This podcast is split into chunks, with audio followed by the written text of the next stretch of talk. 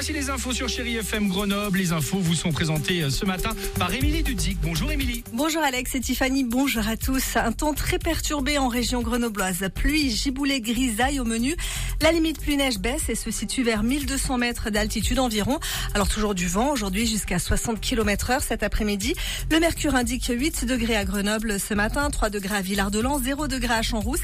À la mi-journée, on prévoit 12 degrés pour les valeurs maximales à Cessin et à Mélan. Le tribunal de commerce de Grenoble se prononcera demain sur l'avenir de Gosport. L'enseigne a été placée en redressement judiciaire en janvier dernier. Son actuel propriétaire, le groupe Michel Ohaillon, a proposé un plan de continuation. Et parmi les 18 candidats intéressés figure la chaîne de magasins de sport Intersport, le groupe britannique Frasers Group. Ils étaient hier une centaine de salariés de Gosport dans les couloirs du palais de justice grenoblois, réclamant une solution pérenne pour leur emploi. Le conseil municipal grenoblois était électrique hier. Deux manifestations se sont déroulées avant le début de la séance. Alors un premier rassemblement à l'initiative des salariés de Grenoble Habitat.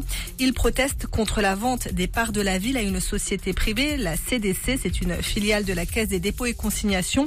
Ils ont demandé d'ailleurs à prendre la parole pendant le conseil municipal, mais le maire a refusé. Une autre manifestation, celle d'habitants qui ont dénoncé la hausse de la taxe foncière. Cette augmentation de 25% a bien été validée hier par la majorité municipale. Et puis un autre point, la nouvelle équipe qui va gérer le restaurant Le 5, le restaurant du musée a été révélée. Il s'agit de l'association Mix Lab.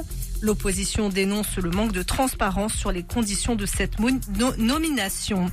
Une nouvelle journée de mobilisation demain contre la réforme des retraites à l'appel de l'ensemble des syndicats. Alors plusieurs cortèges vont partir en Isère, à Grenoble. Le rendez-vous est fixé à 10h, cours Jean Jaurès, direction place de Verdun.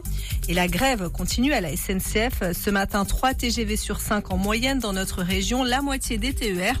Et puis la CGT appelle à un premier rassemblement ce matin. C'est devant la permanence de la député Servan Hugues, Hugues à Mélan à 11h. Le texte sera d'ailleurs étudié demain par la commission mixte paritaire, donc le texte de la réforme des retraites. Sept sénateurs et sept députés.